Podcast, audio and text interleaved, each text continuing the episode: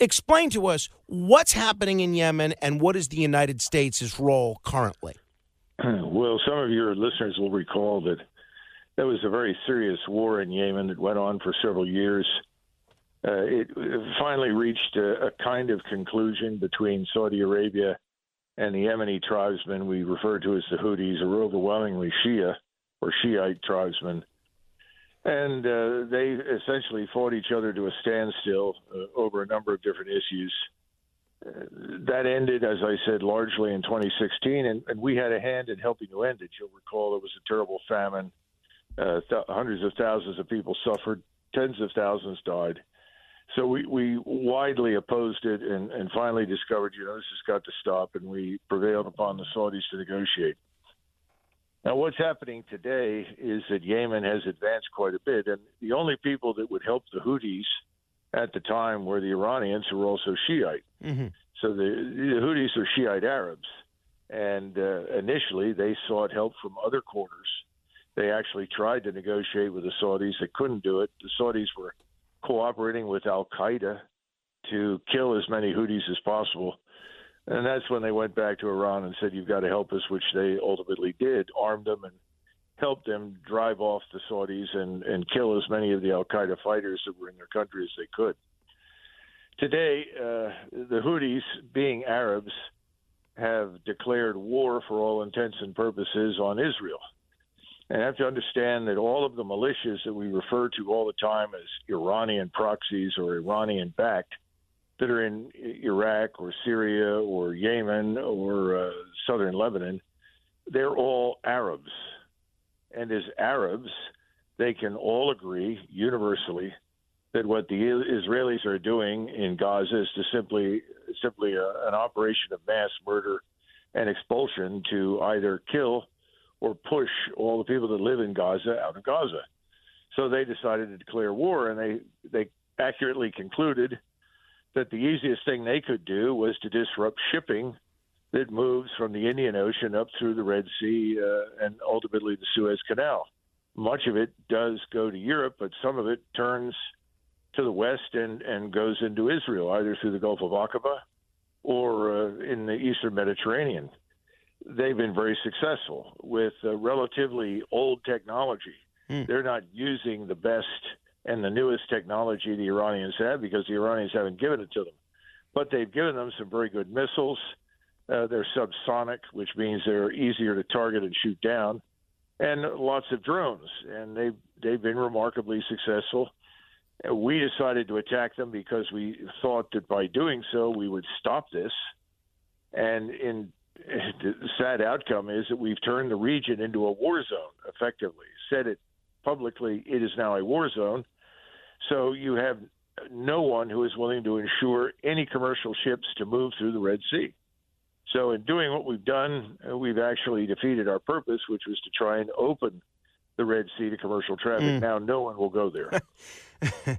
uh, talk about uh, uh talk about counterintuitive. My goodness. Uh, so, needless to say, it sounds like the answer to my question of is this a wise thing for the United States to do at this point? Your answer is no.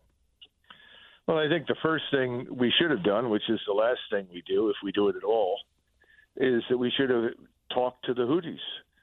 Now, I'm told that we have back channeled a message to Iran, which we are currently threatening with a war, to somehow or another prevail upon the Houthis not to do what they're doing. But the truth is that the Houthis are Arabs, and while they appreciate Iran's support, they are firmly committed to this war with Israel. Mm-hmm. So they are not going to stop. But what we could have done is talk to them and try to reason with them. And of course, they would have said, well, if you want us to stop, you Americans need to stop the Israelis from murdering tens of thousands of people and driving them out of their homes and making Gaza unlivable. We have refused to do that. So I'm not sure what else we could have done, but I don't think we explored it at all with the result that I think the Houthis will once again attack commercial ships if they see any. They'll probably try to attack our ships, our warships. They've already tried a couple of times without much success because, as I said, this is not the newest up to date technology. These are not missiles designed to sink ships by any stretch of the imagination. So we're we've made it a war zone. Nobody will go into the Red Sea. It's actually worse than it was before we started. And I hear people in Washington now talk about the use of ground forces to go into the mountains of Yemen and dig mm. these people out and shoot them. And what I tell people is that you know our British allies spent some time down in Yemen eh, and fought many of these tribesmen, and that was a pretty unrewarding experience. And after fighting for several years, they packed up and simply left. It's a terrible place to fight a war. And these people have lived there for a long time. They are very tough. They've taken heavy losses in the past. And I don't see much evidence that we did much damage with our strikes. We seem to have hit a lot of the same tar- targets that the Saudis and we back before 2016 struck. And those areas were fairly easy to target and find but whether or not they actually harmed the larger military capability of the Houthis is very much open to debate. Now, the worst thing the Houthis can do is if we keep this up, is that they could begin destroying oil infrastructure. Mm-hmm. And once you begin destroying oil fields, uh, things get very dicey. I mean, the Turks just within the last 24 hours launched a, an airstrike against oil infrastructure in eastern Syria which is currently under control of uh, Kurds and others that have been harassing Turkey. I don't know what's going to happen as a result of that, but it's a bad idea.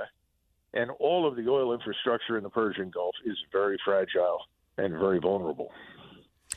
If people are just tuning in, we're talking with uh, Colonel Douglas Macgregor, former uh, senior advisor to the Secretary of Defense. So, uh, Colonel, given what you said we should have done, which was talk to the Houthis and tried to get them to stop the attacks on uh, vessels in the Red Sea, what should we do now? If, if you were advising the current Secretary of, of Defense or the current president, what would you be telling them about what the United States should do prospectively as it relates to this Yemen situation?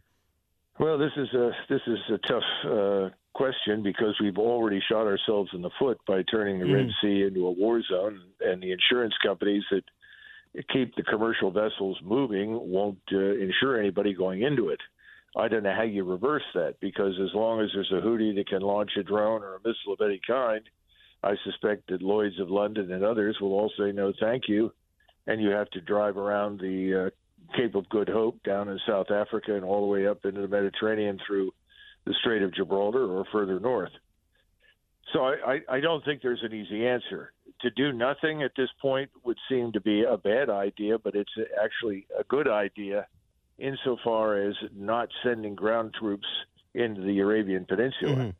Our Saudi allies or partners, whatever you want to call them, actually told us not to attack the Houthis, and they said they would not join us in any attack on the Houthis. And there is no love lost between the Sunni Arabs in Saudi Arabia and the Shiite Arabs in Yemen. They obviously have been at war. They don't like each other, but they would have nothing to do with it once again because all of the Arabs are opposed to what the Israelis are doing and they're trying to, to persuade us to intercede and put an end to the operation. So unless we're willing to turn to the Israelis and say halt your operations in Gaza, uh, and I don't see any evidence that we will do that.